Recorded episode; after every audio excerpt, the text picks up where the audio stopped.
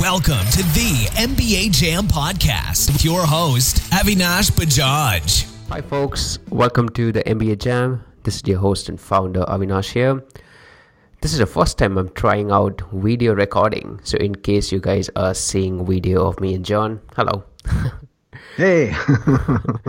Today, I'm talking to someone who has not only done an MBA, but he's also someone who talks about MBA all day long. So, today, hopefully, you'll get a perspective not just on how MBA contributed to John's own career, but you'll also get to hear what motivated him to make MBA a central theme of his current career. Today, we're talking to John Cousins. John is currently the CEO of MBA ASAP or MBA as soon as possible. um, yep, any of those. MBA ASAP helps you learn skill sets that makes you more valuable at your job it helps you start something on the side, or it also lets you quit your job and start your own business. In fact, John has been running his own podcast and YouTube channel with the same name of MBA ASAP and blogs at mba-asap.com. John has been running this business for three plus years. We'll find out more about John's motivation and experience later in the show. Besides that, John is also a professor at the uni- at University of New Mexico, teaching new venture strategies and managing and operating growing businesses. From what I can gather, John is also an intriguing pianist. oh, yeah. and has also published books on a wide variety of business subjects, history, literature, and music. John has done his MBA from Wharton after studying electronics from MIT and music and media production from Boston University. So, some strong caliber of educational institutions there. John, welcome to the show. Thanks, Avinash. It's a pleasure to be here. Thank you very much. no worries at all. Yeah, you go on. You were to say something. Oh no, I was just wondering uh, where where would be the best place to start? Maybe with some of my my history and how I came to my MBA or something, or. Yeah, absolutely, absolutely. I think I'm, I'm liking this video recording because you know I can actually see when you might be wanting to say something as opposed to audio I've been doing so far. So yeah, I think I think that would be a great um, start uh, as to how you got to where you have come and uh, how you you think an MBA contributed towards your um, journey so far. That's great. Yeah, the the MBA, and that's that's that is important. What you what you say, uh, the video adds an extra level of cueing, and so you can see each other. And right, if I go, and you know, I wanted to say something. the uh, well, let's see. I started. Um, well, my history is uh, I went to, and thanks for that introduction, to uh, I lived in Boston. I actually grew up in New Jersey in the suburbs and uh, would travel into New York City from time to time and, you know, thought that that was, I would go there for concerts mostly and things when I was in high school, you know, and uh, it just seemed too big and too overwhelming. But uh, then almost, I didn't know enough. You know, when you're in high school, that's your whole life. You know, you're circumscribed by all the things that happen in high school. And once I, uh, I, I made the decision to go to Boston. It was a lucky one, but it was just the right size city for me. It was a place where there was a lot going on, but it was easy to get around. And uh, there was tons of, there's like 500 college institutions and about half a million students of that age. And so everything sort of catered to that age range. And I just, I ate it up. And I started out in mechanical engineering at Northeastern University, thinking a very practical career. I'm going to be a mechanical engineer, you know. And uh, I, I decided I was really going to be studious. You know, high school was great, but now I'm going to buckle down. And I did very, very well. I got, you know, straight A's and really did it. And then I, they had a work study program there, and I ended up uh, taking a semester and working for a company that manufactured bellows, these expandable things. And their whole thing was that they would be linear over their range. So they would they were used in fighter craft and for medicines to you know put them out in a in a linear fashion. And uh, and oh my gosh, it was just uh, I don't mean to trash them, but it was just a boring job, you know. And I just like oh my god, I don't want to do this. So I reconsidered back then, you know, it, uh, after two years of college, and I uh, decided to transfer to Boston University and to study literature. I was going to study English literature. And I thought, you know, I could now read the great books and ponder things under a tree, you know, and read poetry and just sort of and uh, and my father was not happy at all, and he said, you, you know, you Most need to get aren't. right. You know, the parents are, you know, you need to, and I understand that now, you know, and I understood it then, but you know, you you need to have a practical education where you can get a job and all this, and he. And I said, "But Dad, you have your degree in English literature." And so that's well, yeah.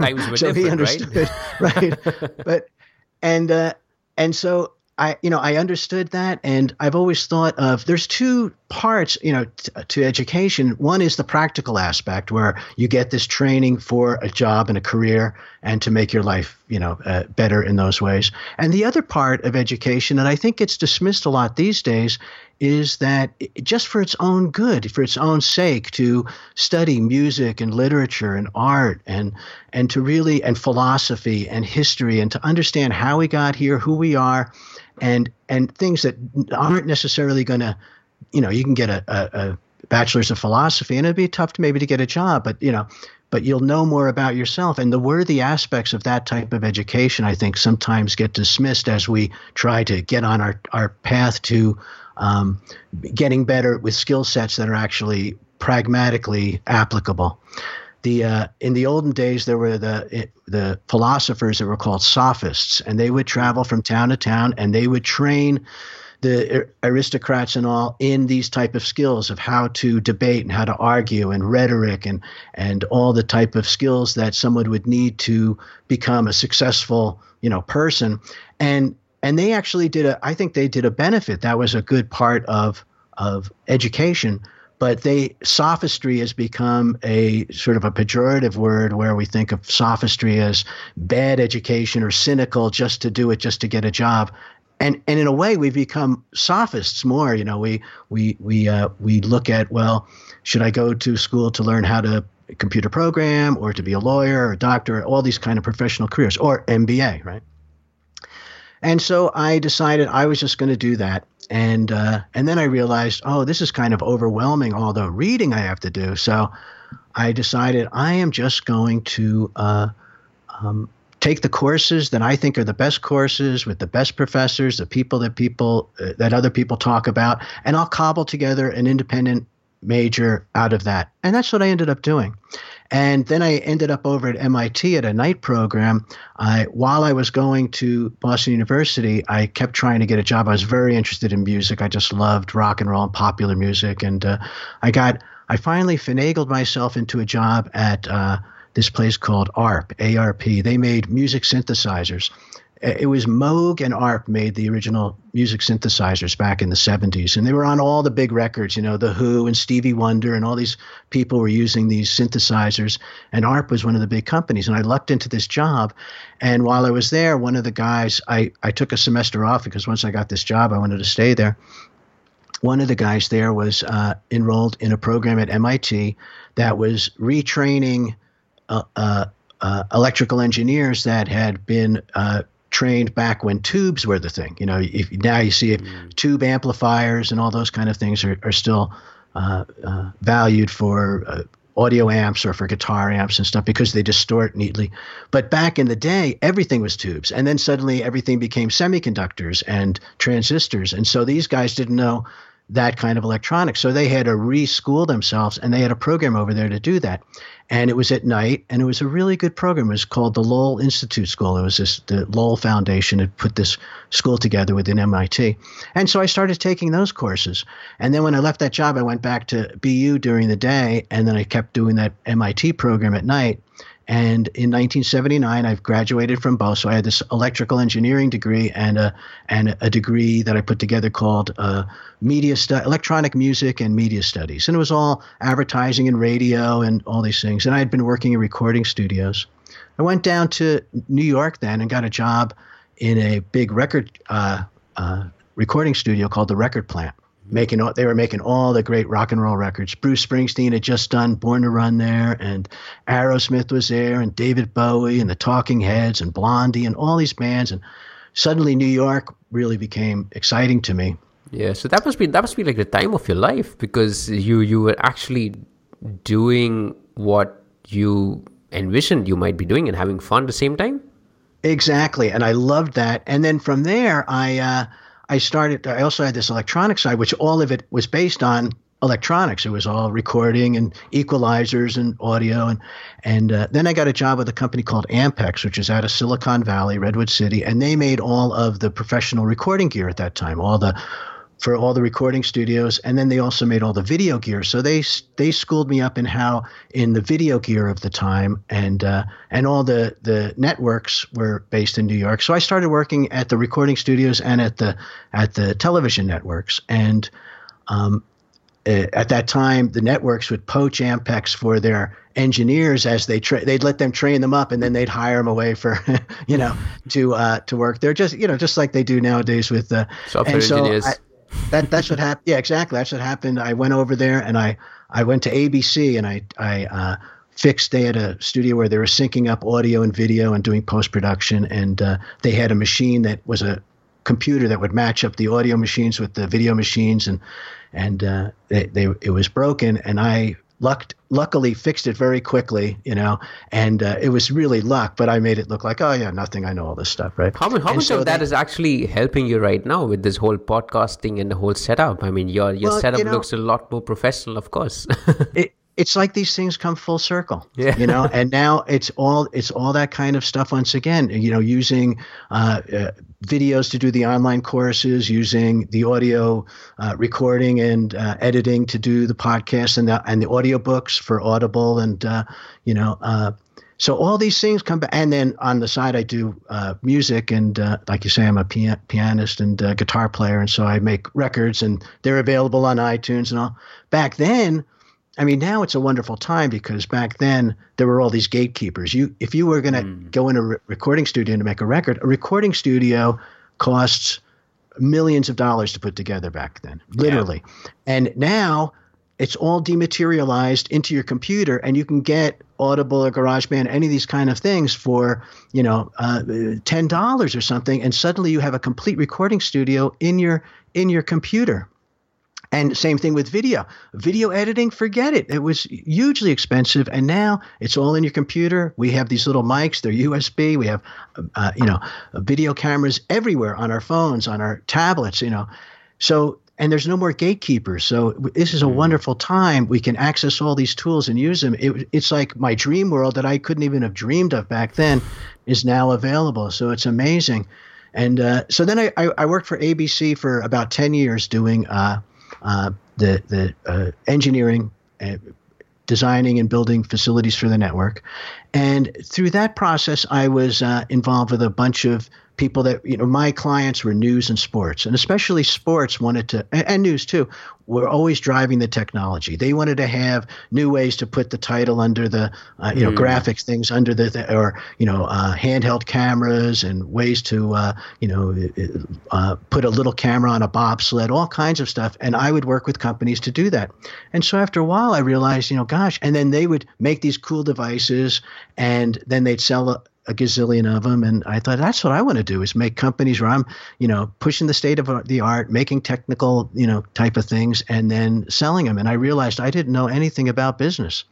I remember looking at an AB, annual report from ABC and saying, I don't know how to read this. You know, I don't know the balance sheet, the income statement, all this stuff. What, what is it? And so I decided I wanted to get my, and I, I had always wanted to get my MBA, but like you say, I got caught in these fun careers. And it's like, well, I'll put that on the side. And finally, it was about 10 years into working after my bachelor's that I thought, I want to go do my MBA. I mean, why and, why not why not learn that on your own? Or why not why not because that, that's the alternative option, right? Because you must be at a point of time in your career where you could uh, go and start something and maybe figure your way out. Well, exactly, and and that's that's that's the big question up front is um, you can learn it on your own. And now we have much more tools to do that too. And I'll talk, you know, I'd love to talk more about that. And MBA ASAP is one of those tool sets, but there's also all these MOOCs, the massively open online courses like Coursera and edX and fabulous Ivy League type of, uh, you know, and, and other, you know, Stanford, all these places have these great programs that are online for free. And so now it's even easier. But back then you could have read the textbooks. And I thought mm-hmm. about that. I tried that a little bit, but I, I felt that I needed the discipline, uh, you know, just to accelerate the learning and have the mentorship and have the, you know, that here's the classes, they're all programmed out and you do them. So I was working in ABC and I thought, well, I could go to Columbia or NYU, you know, here in New York, go at night. They had night programs. ABC would pay for it. And that's a the reasonable, sober kind of way, right? But at that time, uh, I was married. I had a two year old and um, well, actually a one year old because say the year before is when I started to apply, right? And uh, yeah. realized that, gosh, you know, if I if I'm working all day and this it was a, a challenging job, I would have put in big hours and then go to school at night and then do my homework on the weekends. I'll have no time for a family, you know, mm. and and I'll be exhausted too, and I won't really give this education the, the time it needs. And I also was ready for a break. I was kind of burnt out, you know, working 10 years. I, you know, I, I was at Olympics and political conventions and space shuttle launches and Indy 500s and everything, you know, and, uh, and it was big hours and big pressure. And I thought, you know, I'd like to take a break for two years and just sit and read and learn and, uh, and take stock of where I am and have it as a, as a time to, you know, codify what I, my experience I've done so far, learn some new skills and then plan a, you know, a new future. So, taking off the time for two years seemed very attractive, you know, to just, and I would just apply myself just to that. I wouldn't have to work and have all those distractions, you know, to my studies. So I thought, well, I'd like to, I'd like to just do my MBA just like that. If I'm yeah. going to do it, I'm going to do it full time and that's it. Absolutely. No, I, I think I think I think I really like the perspective and I think the theme carries on from what you said earlier. Like you're not someone who is going f- to for the education in order to have a purpose or well there is a purpose, but in order to just have a milestone or have like a dead objective, you actually wanted to experience the whole um, you know aspect of educating yourself. Now that is not very common right? Because a lot of the times from what even i've speak spoken to a lot of people a lot of them do mba because they think they have to and because they think it gets them from step 1 to step 2 of the career and in terms of leadership skills or in terms of even the job options. For you i can see the perspective is actually very different. Yeah that that uh, and and and also I, I did want to you know uh, bolster my career certainly and all and uh, but yeah i think that sometimes right it's just another step. We punch the clock. You have to punch the you know check off this box. You've worked for a while. You're going to do the mba now now you're ready to take on the next level of things. And a lot of the people that i ended up going to school with i think they had that uh, type of idea that they you know back back then and to this day the big careers were you went into consulting or you went into investment banking those are the two things. You know, you'd end up at McKinsey or Bain or Boston Consulting Group or at Goldman Sachs or you know those kind of places, and and then you would work your way up the ladder from there, and mm-hmm. uh, and you'd have a career, and that's a good way to do it. But once again, I I really I I, I was uh, a budding entrepreneur at that time before this whole you know now it's like oh gosh it's a whole nother thing because now we have this history of the last 20 years of entrepreneurs from Steve Jobs and even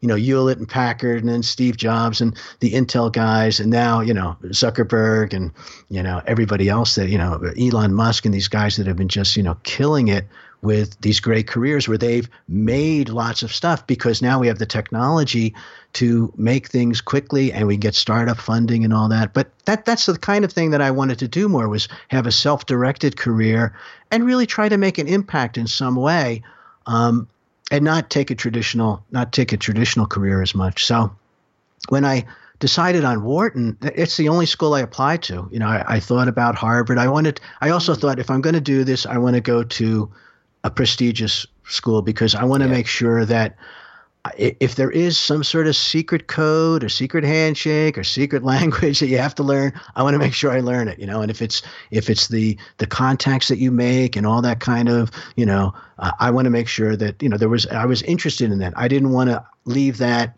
um, uh, unknown and later on think you know gee i should have maybe done that. So it's like i'm going to go to one of the top schools or or do it myself, you know. Yeah. And so I, I mean, Columbia applied, and NYU also were like quite reputed oh, absolutely, universities. Absolutely, they're they're great schools too. Yeah. So when I was thinking about that, and and they have night programs, and that was the thing. But but Harvard, Wharton, they don't have. They just are two year things. There's no night programs, none of that kind of stuff. Now they have ones where they do executive MBA, and you can do it on the weekends and things. But the most is the you know the the, the full time two year program, and so uh, I applied to Wharton. You know, Harvard was more is the case study method where you read case studies and then write about those case studies. And that's sort of their pedagogical approach, which is a great one.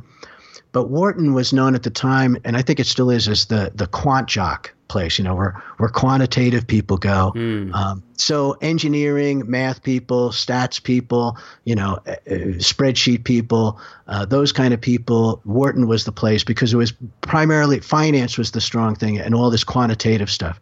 So uh, I ended up uh, applying there, and you know, and that's a whole process in and of itself too, is the application. And I decided I took a uh, Stanley, uh, what's it called, uh, course to apply, you know, to prepare for the GMAT because I really wanted to make sure that I got good grades on the on the. Uh, hmm. So I took a, a, course eight eight Saturdays where I'd sit there all day, you know, and we'd study the test, and I think that really helped because then when I got into the test, I knew what the different parts were. And so I didn't have to spend too much time reading the directions. I knew what it was. I could dive right in and uh, had some good study skills on there. So I did well on the GMATs. And I think that's an important thing to do. And I got very, very good uh, recommendation letters from some top people. And uh, so got into, you know, went to Wharton and uh, loved that. You know, it was a, uh, it was a wonderful experience. Moved to Philadelphia for two years, and my wife at the time went kicking and screaming. She did not want to leave New York, you know, and uh, and and but we went there, and it, but it was a big sacrifice, and that's that's the where the big weight is. You know, it's like should you have take you know do the four years at night which is twice as long and have no life for that time but have someone pay for it or do it in two years concentrate on it focus on it but then that's a big hole, you know, because you have not only the tuition, but it had all the expenses of, of a young family, um, and you're not working for that time. So you're foregoing the opportunity costs become huge because you're losing two years of salary and you have all of these exp- living expenses and you have the tuition and everything else expenses. So, I mean, you end up digging a three hundred to five hundred thousand dollar hole for yourself. Yeah, and yeah, absolutely, absolutely. So thinking, how yeah sorry. Uh, how, how how did you go from you know literature to music to to uh, choosing a school that's more focused on finance and quant? So the focus on finance and quant was it was it because you said look that's the missing gap for me and i want to fill it with the kind of a business knowledge and education? Or or was it to strengthen your own skills which you had somehow gained over time well, it was both. I, I, I thought it was the piece that I needed to fit in so that I could take my technology background and then build companies and build uh, products and services around technology that that that then I could sell. And so I was seeing all these technology companies like Ampex, like Intel, like Hewlett Packard, all these ones that were uh, you know coming up at that time, and thinking I'd like to do something, something smaller than that, modest, but where I could build some widget and then sell it. And I need to know about business in order to do that.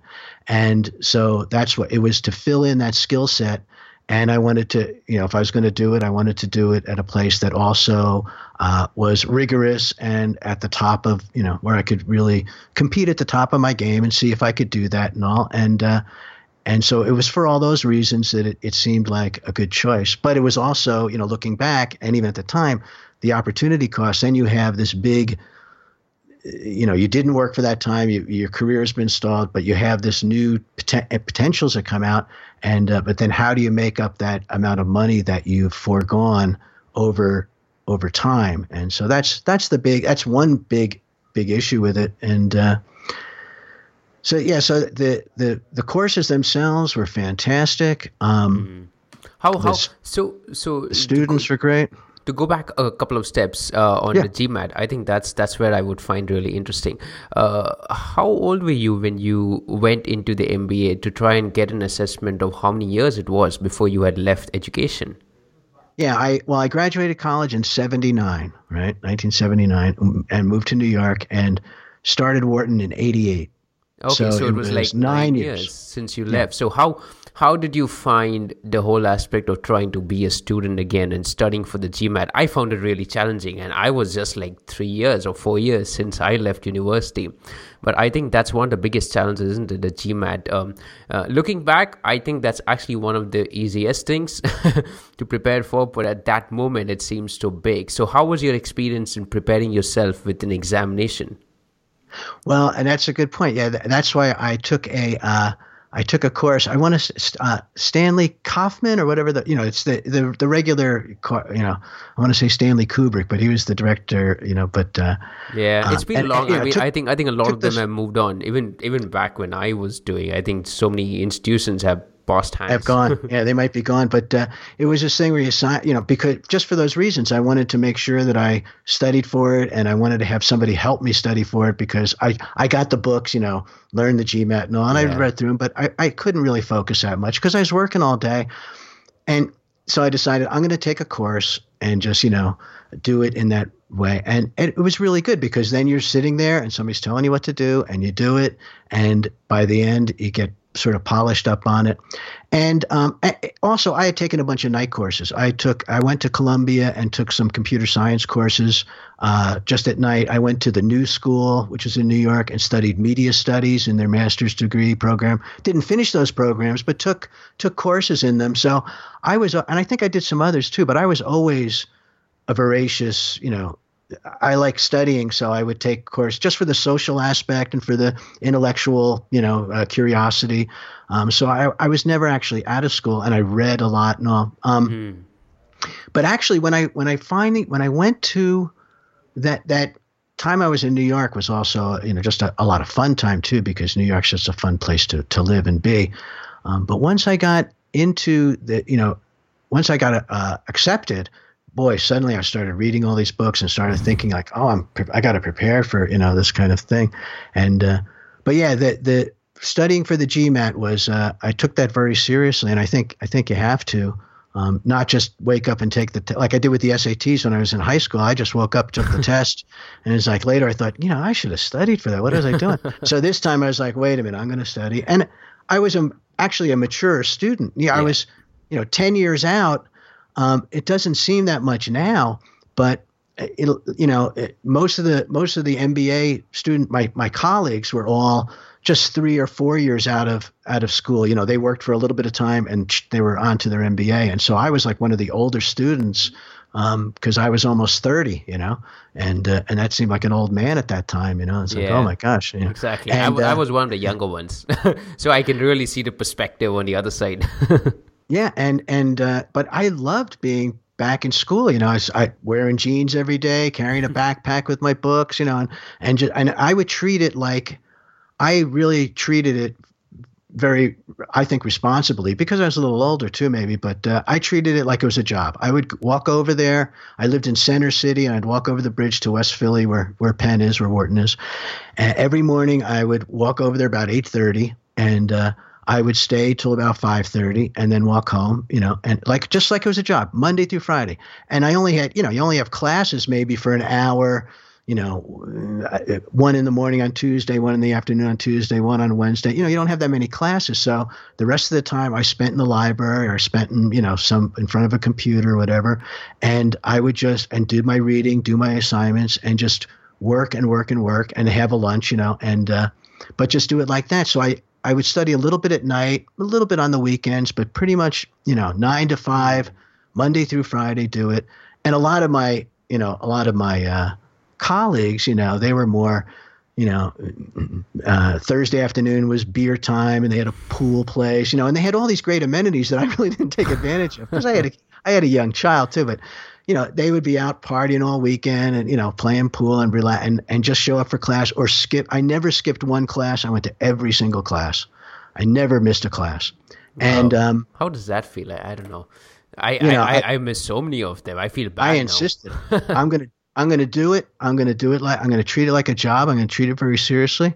And uh, yeah, and, and the other people sometimes I'd be in class, it'd be like half the kid half the students weren't there, you know, and they'd be, you know, talking away and uh, and then when crunch time came, right, the last couple of weeks, everybody's pulling all nighters and they're all bleary eyed and they're doing these tests. And I didn't do any of that, you know. So I, I, I would I went through consistently and I had my assignments done and be like, oh man, I just uh, I was up for two days and missed paper. Uh, you know, and it's like I didn't want to do it like jumping through hoops for somebody and saying, well, you want me to do a paper? Okay, here's a 30 page paper. I just like did it while I was almost half asleep. All I wanted to do was go to sleep and I'm typing this thing. I really wanted to do something that I was proud of that I actually explored and looked at the information and figured it all out and and and did it while I was like awake and you know and and and and, and curious about it.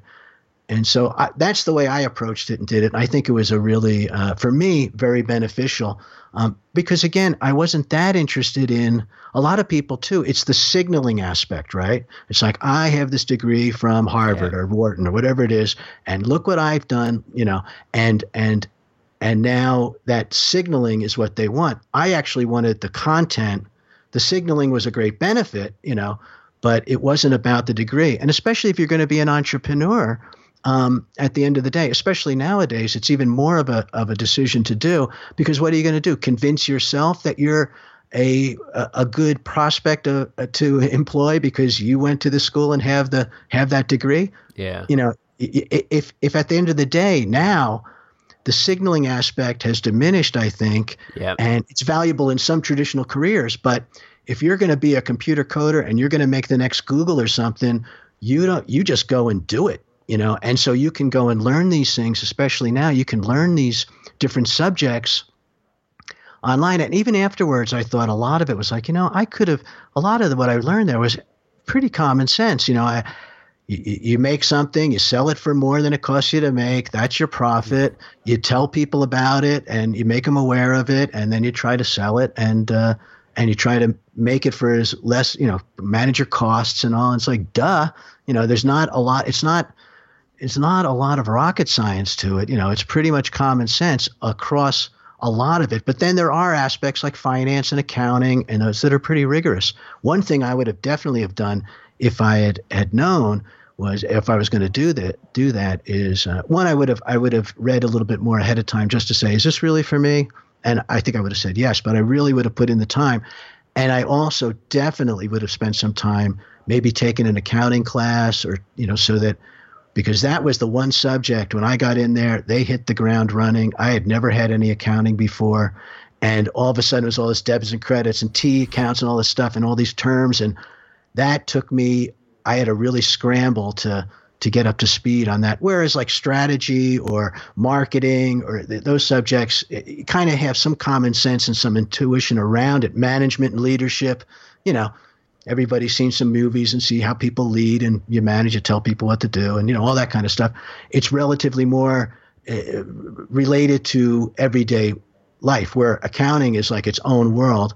And so i would definitely highly recommend anybody doing it. Take some time to really learn some accounting beforehand so that when you go in you're not just going in totally cold but you have some idea about what's going on so you can so you can really uh, not have that really super steep learning curve at the beginning because I could imagine that could it it didn't you know uh, uh, uh, crush me but uh, came close.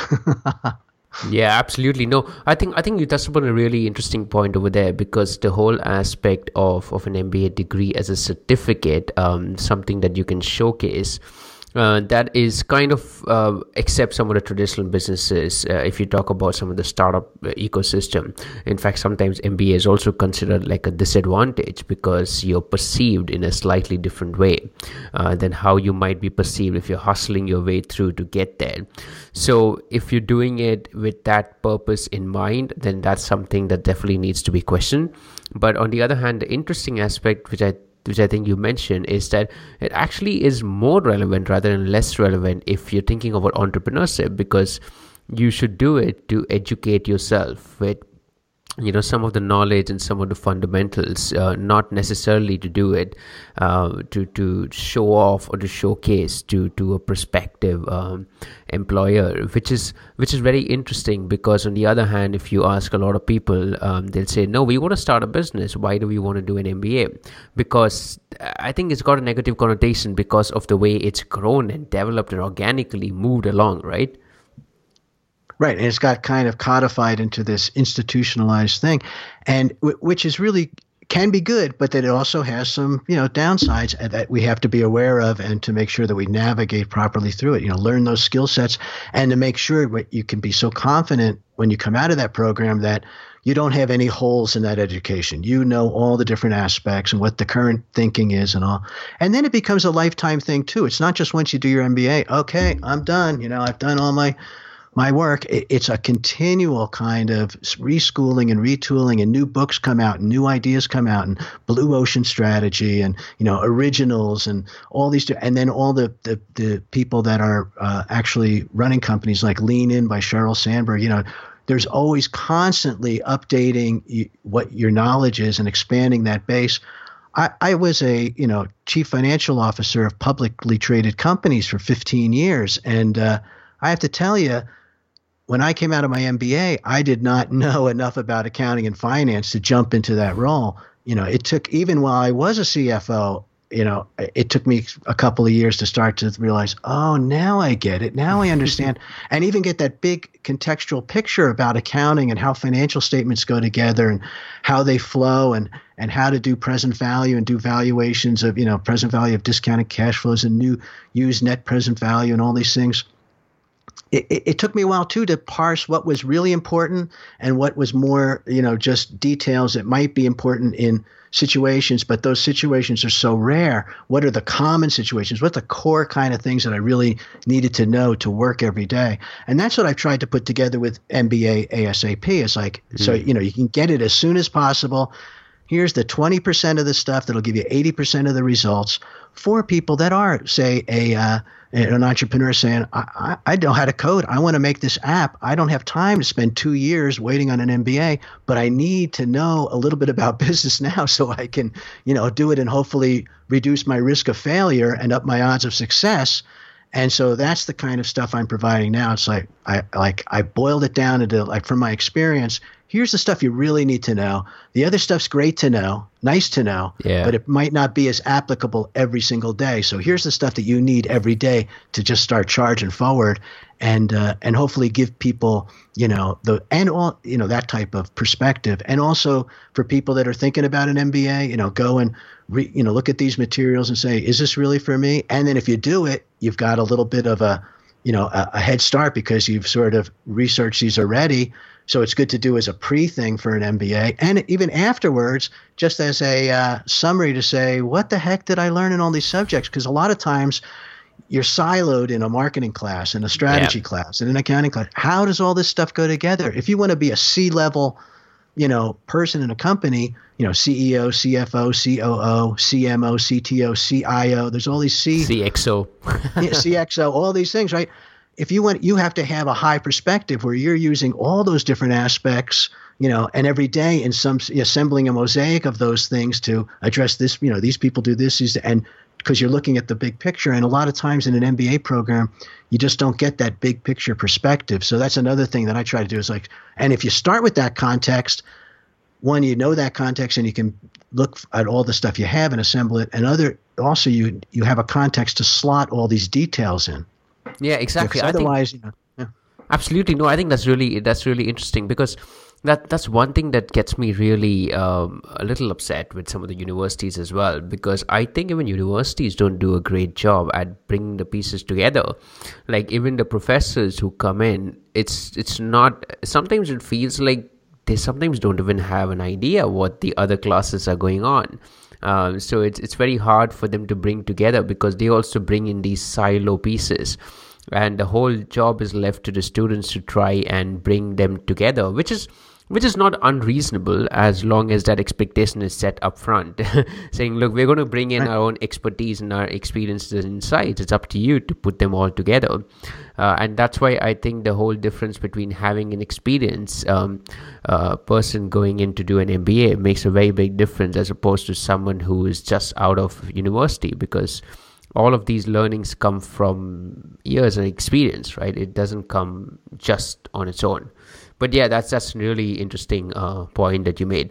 One one point which I was really keen to get your insight, especially, was you know the the short term versus the long term benefits of doing an MBA. I think uh, I think you're the very first guest who has done MBA quite a while ago. Uh, most of my guests uh, have done MBA recently as a matter of perspective. Um, yes. Yeah, so what are your thoughts on you know the short term benefits as opposed to the long term gains of doing an MBA? Well, and that's a very good a very good point. The um the the long term I, I think the long term benefits are are really immense. Um, one of the things that's nice about an MBA is um, it's transferable. You know, you can go into the healthcare field and have an MBA. You know, you can go into life sciences and have an MBA make work. You can go into semiconductors or electronics or computer science and have an MBA and it'll help that. So it, across a whole broad spectrum, you can go into nonprofit work, you can go into government.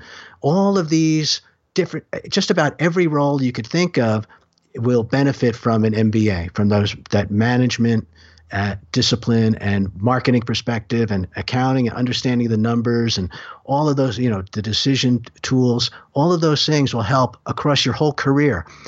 And no matter where your career goes. So it's not specific and it and it doesn't change. It's like a lot of these things, they've changed a bit. I mean, I did I graduated in 1990, right? So these things have changed a bit and you keep up, but it's not like if you were a computer scientist or a physicist or an astronomer or something, how much the world has changed since 1990. You know, the, the computer world, you would have to reschool yourself completely you know maybe eight or nine times during this time period where marketing is still marketing has changed quite a bit now with digital marketing and mm. viral things and, and growth hacking and all but other management leadership strategy those are pretty timeless subjects. Accounting, accounting hasn't changed. You know, it's still GAAP accounting a little bit. You know, Sarbanes Oxley, some regulations, and you have you know FASB and I, you know, the international IS, IFSB, and so a little bit, but not that much. You know, finance hasn't changed. You know, time value money is still the time value of money, except now we have negative interest rates, which no one talks about how the heck those work. You know, does that mean you want to keep your receivables? You don't want to get them? You know, what does what do negative interest rates mean? And and so a lot, actually, a lot of the education has not kept up too with some of the developments like negative interest rates. You don't hear them talked about in economics classes. You don't hear them talked about in finance classes. You know, we have Bitcoin, we have you know new money kind of things. You know, mm-hmm. blockchain, all kinds of stuff. So there are are new things too, and uh, and by the so, way, before so I, think, by the way, before I forget, uh, it, it's really funny when I'm hearing you say this. I mean, back in 1980s, did you did you ever think that you'll talk about finance and accounting with such um, expertise as as how much you're talking right now? Because coming from literature no. and music, I mean, it's like a completely different, you know, area for you, yeah. right? and it, it's taken years and years and years of thinking about it and studying it and and and and doing it and and doing it again and doing it again and and uh, but yeah that so and I think that in in programs um, there's two ways that they have uh, professors in in pro like at UNM and things um, where you have the PhD professors and when you talk about siloed they're very specific on their narrow thing that they that they mm. have studied. You know, when you when you do a PhD, you're very refined on it, on one thing, and that's what you're going to study. And they may have been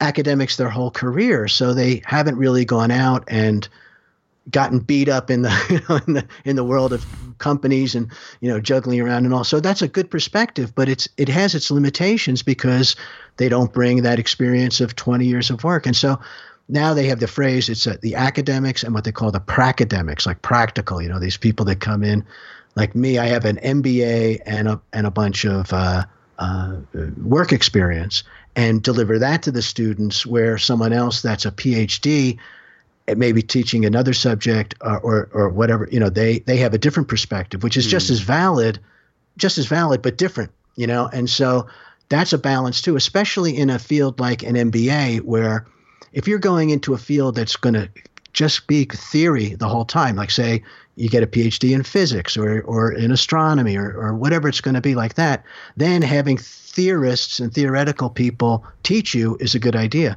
But if you're going to take all this theoretical knowledge that you learned in an MBA program and then just go jump into the shark tank, you know, of of Wall Street or something, you know, you may have some problems because it's going to be a different environment that you weren't really schooled for in ways. Um, so that that's just a, another you know that, that if you do an MBA, it's not the be all end all. You still have to surround it with all kinds of uh, practical kinds of education and things too. Absolutely, absolutely. So, so since um, just to understand journey a little better, since the time you finished your MBA, um, you've done quite a lot of things. Now, most recently, you're doing MBA ASAP. Um, at at this moment, how did that concept come about, and why did you decide to even explore this area of MBA after so many years?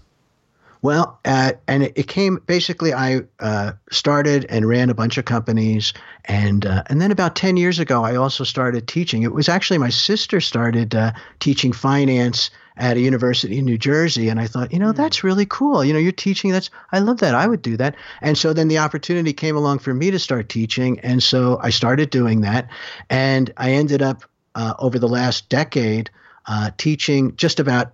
I've taught every aspect of business mm. from marketing to you know management leadership accounting finance startups everything and uh, and as I was doing that, you know, and and seeing, and I really loved that. I enjoyed being with the students, the interaction, seeing the light bulbs go off where I'd say something that they they got, and I loved that. And and then I started thinking in my entrepreneurial way, well, how can I scale this? You know, instead of mm. talking to 20, 20 students in a classroom, and and repeating myself every time, how can I you know, scale this. So I started, I had had my PowerPoint slides, you know, my slide decks and all. I started writing little articles off of that. And then I did a blog and then aggregated that up to books. And then now it's once again these incredible tools you know, you go to KDP, which is Kindle Direct Publishing, is part of Amazon, and you just upload your word processed files for your book, and it becomes an ebook. And then they'll also print paperbacks on demand, one at a time, so you don't have to buy a thousand paperbacks and hope you sell them. It's just how many people buy them.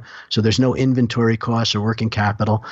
And so it sort of evolved as, oh, I can make a business, and then then I start marketing those things, and then. Mm then uh, ACX is Audible, the Audible exchange, where if you record your book, you can put it up there, and then it becomes an audiobook as well. So now I got, you know, the blog and and the and the and the slide decks, and put those on SlideShare, and then the uh, the, the, the book, the the Kindle book, and the and the paperback book, and now the audio book, and then well, heck, then I'll make a podcast because mm. that's a a doable thing now, right? It's it don't need a lot of material you know, uh, to do it and to get it out. And the whole distribution network is there on our, you know, on our phone platforms and things. It's remarkable, and and then also doing taking all that and making online courses for Udemy and Teachable and these other platforms. And so then thinking, well, then I can point people in that direction with a nice sales funnel. And if I'm going to be teaching these courses, I should be walking the walk, right? And talk, you know, not just talk the talk, but walk the walk. Mm. I need to know if I put out advertising, is it really going to work? Or am I just like telling people stuff that doesn't work? So I wanted to create sales funnels and have conversions and have Google Analytics and have my website and have my Twitter and my LinkedIn and everything sort of fold back into that, my YouTube channel and have it all, this whole ecosystem kind of developed. One out of my teaching and then out of let me prove up if what I'm teaching actually works and just because now I can do it because there's all these great tools that are available for us for such little money. You know, if you have a word processor and a little microphone and, and a computer, you can do all these things. And uh, you know, a Twitter account is free, a LinkedIn account is free. You know, all these all these tools are out there. You, know, you can make a website for next to nothing, right? And knowing yeah. how to make a website is a great thing in and of itself. And so that's how it came about. And I have to say, it's really just exciting, and it puts me in touch with people like you. You know, this is the social aspects of it. Mm. Um, it's those one-on-one conversations instead of just blasting out a Twitter to twenty thousand people.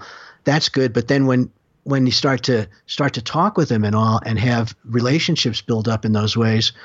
And what I've been really amazed about is that all over the world, I have people that buy these things and talk to me and they're in my email list and all and all throughout India, throughout Africa, a lot in Ghana and these places, and throughout the Middle East and Egypt, and you know, and and and in Turkey, and I just and throughout Europe, through in, in England, uh, Australia, uh, Vietnam.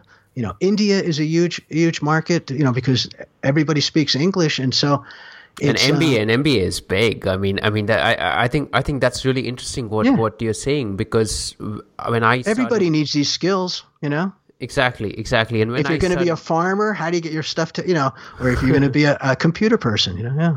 absolutely no absolutely sorry i didn't mean to uh, interfere but it, it got No. me really excited when you spoke about um, Oh, good. the, the, the kind of audience where it comes from because um, when I started publishing the podcast, I started seeing people come from. I thought people are coming from India because I'm from India, and of course, when I'm spreading my the word out to LinkedIn and Twitter, they're coming from there. But then when I started to try and understand one on one, I understood that no, these are not even people I know. These are just people who are organically finding out, and there are people who are listening in in Africa, in in Middle East, um, which is very similar to what you're saying. I think it just comes down to there's a huge appetite uh, Yeah. for something, and like it's this. thrilling you know to, to meet all these people from all over the world because everybody know everybody has a smartphone right and and everybody has access to an internet connection or lots of people and we're going to have another billion come online in another year it's it's it's really thrilling so yeah it's Yeah, absolutely. That that is that is amazing. Uh, so so basically, uh, how it worked out for you, from what I understand, is you started getting into the academia um, to try and educate, and then this this is something that organically grew from there. How is the business aspect of that going? Is is is this something that's um, generating enough money for you at the moment to keep it uh, to keep you sustainable on a business level as well, besides the social and the impact level? Well, I'd love to say yes that I'm a millionaire off of this, but no, it's it's it's uh I, I make some money and I can see that if I can, you know, I'm keeping the prices very low on stuff because I want to get it out to everybody. Um, but I still have to do other things, teach and consult and those kind. and I love doing those things too. But I could see a time, and it may take a couple of years or something like that. But I just enjoy doing it. So it's it's it's not like um, you know I, I have a horizon that I'm trying to meet. I just want to get this information out and and make some money. I mean, obviously, it's fun to make some money on it, and I'm doing it to to make money. And uh, but really, I, I- think when it will is when I populate the uh, my whole matrix of you know I had all those different uh, content things like ebooks and paperbacks and audiobooks and online courses, and then if you match that with marketing and finance and management and leadership, and then when you look at that, you have this matrix of maybe about.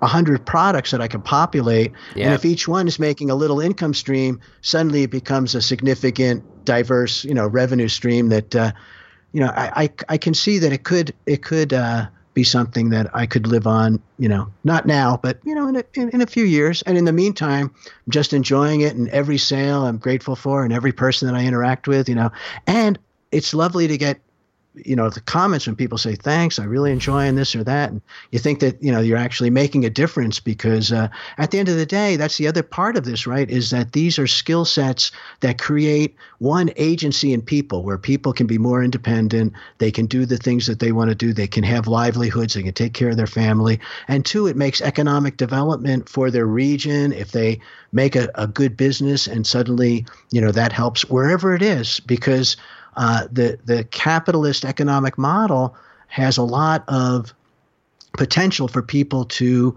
rise out of poverty and and and then make their dreams and visions come true. And so I think the MBA and the business skill sets are uh, the kind of things that can really enable people to to do those kind of to do those kind of things. So I think that it's really uh, uh, you know on a higher level, it's a way to make your dreams come true.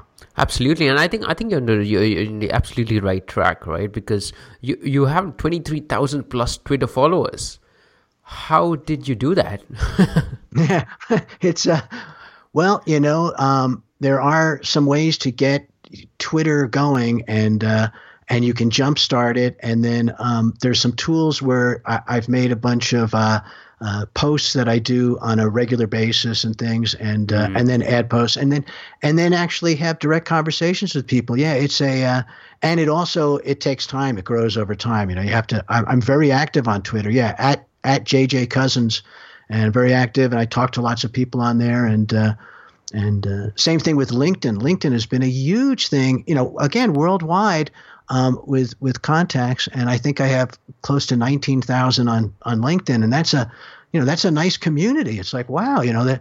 Um, and then the different clubs on there, like the finance club, there's there's almost a million. It's like nine hundred and eighty thousand people in the finance club on LinkedIn. You know, and it's like, and there's other clubs too, but that one I, I just have a, wonderful relationship with, and uh, they comment and like a lot of my posts and things. And uh, and then I try to make a lot of stuff free too. I'll give a lot of free books away, you know, just smaller versions of my content so people can get a sample, and and and and also YouTube videos and things where people can just go and watch, and uh, they don't have to pay me, and they can learn these things, you know. And if they want to learn it in a more systematic way, well then you know $25 for the course or $5 for the ebook or whatever it is you know and uh, and then get that you know get the whole yeah absolutely no it's, it's it's really inspiring because when when i started this i i started this in order to maybe just to you know pay it forward or just to contribute uh, based on what I yeah. I learned but as I'm doing this, I'm starting to understand that it is something that could potentially jumpstart uh, any business ventures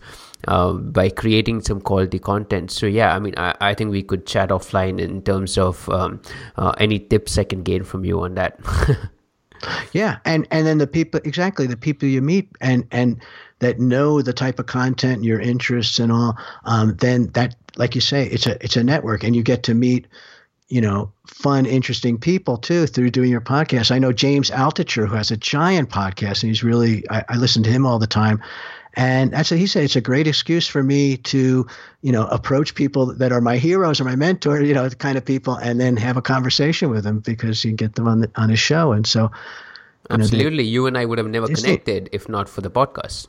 Absolutely, yeah, right. And and having this conversation is just a wonderful thing. You know, it's it's great, and uh, and it's great to have a new friend in in London. You know, yeah, in England. Absolutely great. So, I mean, usually I try to ask the guests as to you know.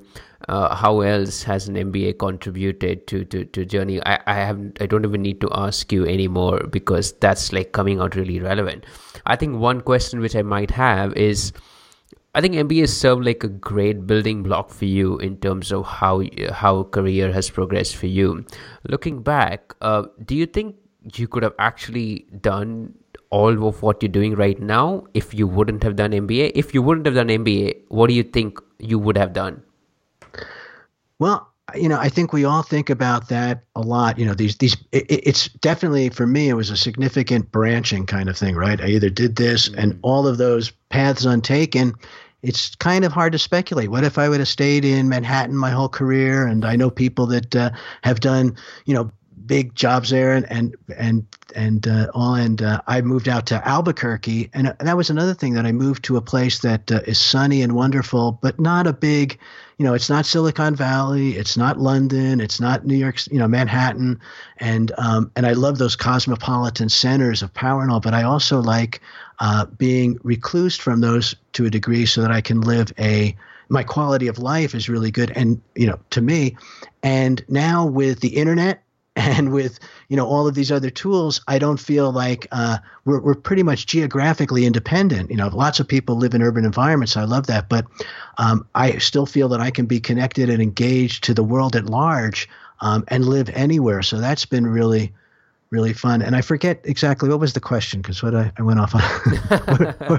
Oh, oh, what, what, i would have done i don't know what i would yeah. have done but i know that um, that doing the mba certainly enabled everything that I'm doing now. And actually having the prestigious MBA allowed me to teach because, you know, because I have a Wharton MBA, um, I think that allowed me because I still needed that signaling mechanism to get into the universities to to teach, and I think that has helped me as well. And it helped me to get the jobs along the way that gave me the experience to have something to talk about. So, um, I, I, I, at the end of the day, it was very worthwhile doing, but also very much of a struggle because because of that hole, you know, that, that big hole you dig yourself into of the the tuition and not working for that amount of time and having your living expenses as well, and then you come out of that and you have to you have to make that up. But it's the same if you want to be a lawyer or a doctor or anything else. Um, the other thing about MBA that I think is very important is in this day and age, looking forward now.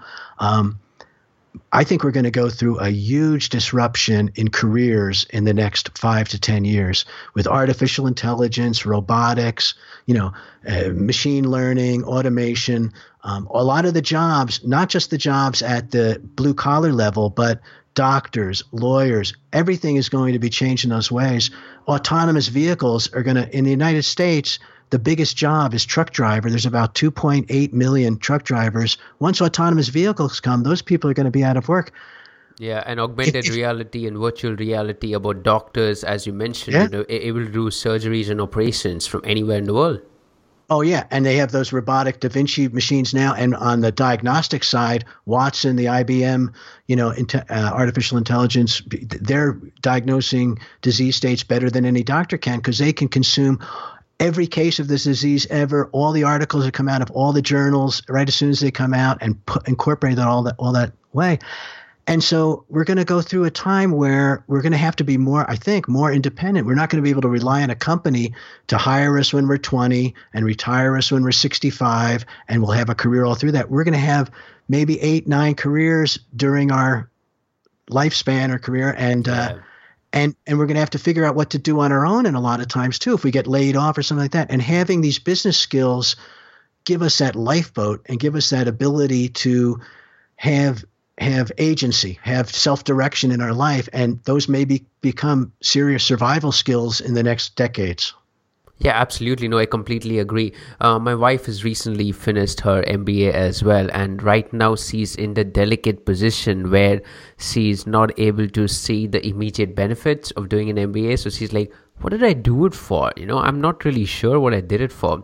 Uh, it's been seven years for me, so I'm saying, look, it, it's something that has to be. It's it's an education that amortizes, you know, over time that actually benefits and actually compounds um, over time. Because today I'm I'm working in product management, but yesterday I was working in something else, and tomorrow I don't know what career I'll be working in, but one thing that remains consistent is the base uh, layer that's formed with that kind of education and that base layer doesn't go anywhere. It's it's not something it's it's not like uh, you know accounting or finance or or law like if i don't practice i'll forget. It's not like that. It, it's something that is always there at the back of your mind. Right. Those fundamentals aren't going to change. And that that was the other thing right was uh that people went into was besides uh, iBanking and consulting was uh, the, to be a product manager like at Procter and Gamble and those kind of things. That was the other big career path back. No, you're absolutely right. These things, and and she should think of it, and we all should think of it. It's a long term thing, and and life is not. It's not a sprint. It's a marathon, right? We have to think long term, and we're if you're going to be in it for the long haul, right? These skills. She, that's she's just like got the seed now, and then it's going to grow into a big plant, but it's going to take it's going to take time decades you know it'll take a lot of time and you keep learning and you keep using it in different aspects and uh, and it and, uh, and it's part of our self discovery right? As we have these tools now that help us to discover who who we are more as we go through these different aspects of our life. Yeah. Yeah absolutely absolutely. Um, john coming coming uh, touching a little bit on the mba asap uh, no the listeners of this podcast, of course, are you know some of them are considering to do an MBA. Some of them are actually in that position where they don't know if they should do an MBA or they should focus on the immediate career path or they should do another master's course or maybe uh, something else that they want to do. So now this MBA ASAP is is that something that they can actually go and explore or they can actually go and try and experience and get some benefits out of it because i have a feeling something like this can actually help them make that decision better oh good well that, that's what i that's what i hope to do actually so, so they make a better more enlightened decision and yeah there's uh that they could look at my YouTube channel, which is MBA ASAP, um, or go to the website MBA-ASAP.com, and there's lots of materials on there. There's my blog on there, so there's lots of things to read. Um, my podcast uh, is MBA ASAP. Um, uh, on Udemy, I have a course. I'll be doing some more courses on there. It's a corporate finance course, and then on my website, and and then. Uh, at JJ Cousins is my Twitter, and on there I just have a lot of uh, posts that you can click on any of them, and it'll take you to the book page. And I have a book page with about ten books, and they can you know read a lot of those. The, the books are two ninety nine to five ninety nine, and they're on every subject from how do you write a patent to negotiations, management and leadership, learn accounting fast, corporate finance, uh, startups, a guide to entrepreneurship I'm leaving out a few, but just all the different subjects. And hopefully, I want to ultimately do all of them so there's a well-rounded thing. But there's plenty of uh, of things that people can explore, and uh, for free, you know, go to the YouTube channel and read the blog posts, and also uh, if you sign up for my uh, email list and right on the front page of the website, you just click, you can download three books. One is Understanding Financial Statements, so you understand what a balance sheet, a, a uh, cash flow, and an income statement are. And I think that's absolutely key. So that's why I put that as a free download.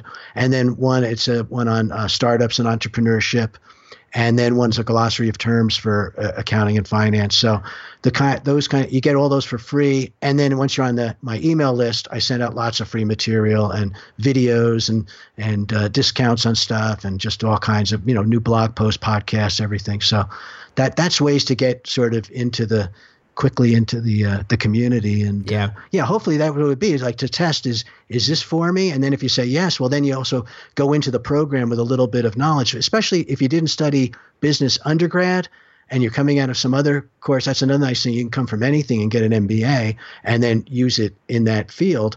Um, and if you don't have those kind of core ideas and concepts about what the heck does finance mean what is accounting you know it's good to get a quick overview. So when you start in day one you, you have a little bit of an idea about what to expect. Yeah, absolutely. It'll help your learning curve. absolutely, and, and and I can really vouch for the fact that John is really approachable. So uh, uh, if you have any questions, um, you can always uh, contact him through any of these means. Um, yeah, please. Uh, we we actually got uh, speaking like really quickly right after I approached you. yeah, on um, LinkedIn. So, yeah. Yeah, exactly. So, John, I've, I've kept you for more than what I thought I would keep you for, which is which is uh, the the quality of conversation. uh, the That's one, the very last question I actually had for you is: um, Is there anything you wish I had asked you? Um, you know what? I made uh, thinking about this over the last couple of weeks. I made a bunch of notes to sort of like as I thought of. Oh, I would like to say that. I like you know have my talking points and all. And you know, I think, I think, we pretty much hit them I all. Think, I think you're one of the. You, I think you're the one of the first and probably the only guest who has come prepared as to what. Otherwise, usually I'm the one jotting down questions. So I really appreciate that. Oh, thanks. Well, I know, and many times I've done, you know, just where it's like later on, it's like, oh, I wish I would have said that. And so as I thought of things, I just like to write them down. Yeah. So and, is there uh, anything? Is there anything that you think um, that you would like to talk about? Anything that you think we missed out, or any parting thoughts? Well, I would just say that this is a, a super exciting time to be alive. And we have all of these tools at our disposal that we can put to use for ourselves. And I encourage everybody to, to do that. And so one of the ways is to, I, I, I wrote a blog post a while back and uh, where it was about if you, if you get the business skills and you get some coding skills and you can learn all about different computer things now online. There's free coding camp and even harvard has that cs50 which is a wonderful computer science starting. You can learn how to code in java and html and css and javascript and python and php and once you have those skills you can actually do things with the computer. So if you had business skills and some computer skills and then you have something that you love whatever that is that you love doing. Um, and one of the ways to find that out is what do you do when you when you're procrastinating? When you're supposed to be doing something else, the thing that you do, that's probably what you should be doing because that's what you love doing, you know. And finding those those three things in like a triangle, right?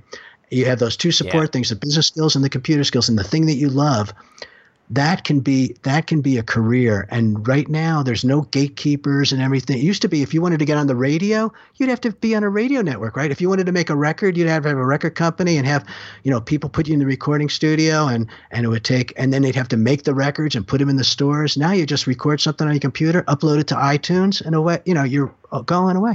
If you wanted to write a book before, you'd have to have a book publisher and you'd have to have an editor and they'd have to write, you know, publish the book. All these things were gatekeepers and expenses that kept us from being able to do these things. Those are no longer there. So now we can actually do all these cool things. And I think business schools and an MBA is a great way to help us achieve those kind of things. Give us yeah. this, the tool, the toolkit to do that, whatever it is, do that stuff. Absolutely. I, I love your part on, you know, when you're procrastinating, what do you do? So for me at this moment when I'm procrastinating, I actually start learning about sound engineering and and sound oh, mixing and editing because of running a podcast. I would have never thought I, I would have I, I would do that. So yeah, absolutely agreed with that. and probably doing the MBA and all has given you more confidence that I can do a podcast. I can figure out how to do this, right? And, and that's another thing that it gives you is it gives you skills to break things down into doable chunks and say I can do it and just march through those those things instead of being intimidated by the world. Absolutely, no, I completely agree, and and that's what I I find a massive uh, difference in perspective between uh, me and and some other people I, I come across. Um, uh, because MBA is not a very not a very popular career option in, in Europe and UK, especially when you try to uh, you know go on on a, a companies or leadership uh, qualities. Uh, but I, what I find is a difference is, for example, if I wanted to start this podcast, I just got it started right? It, it gives you that confidence to uh, like you said to break it down into manageable pieces because you're like this is this doesn't sound alien anymore. It sounds like something that's doable. So i think i completely agree. That's a very good change in mindset. Yeah. Cool. John this has been absolutely fantastic talking to you uh, i oh, really appreciate your time. Really, really appreciate it. your time. Thanks Avinash.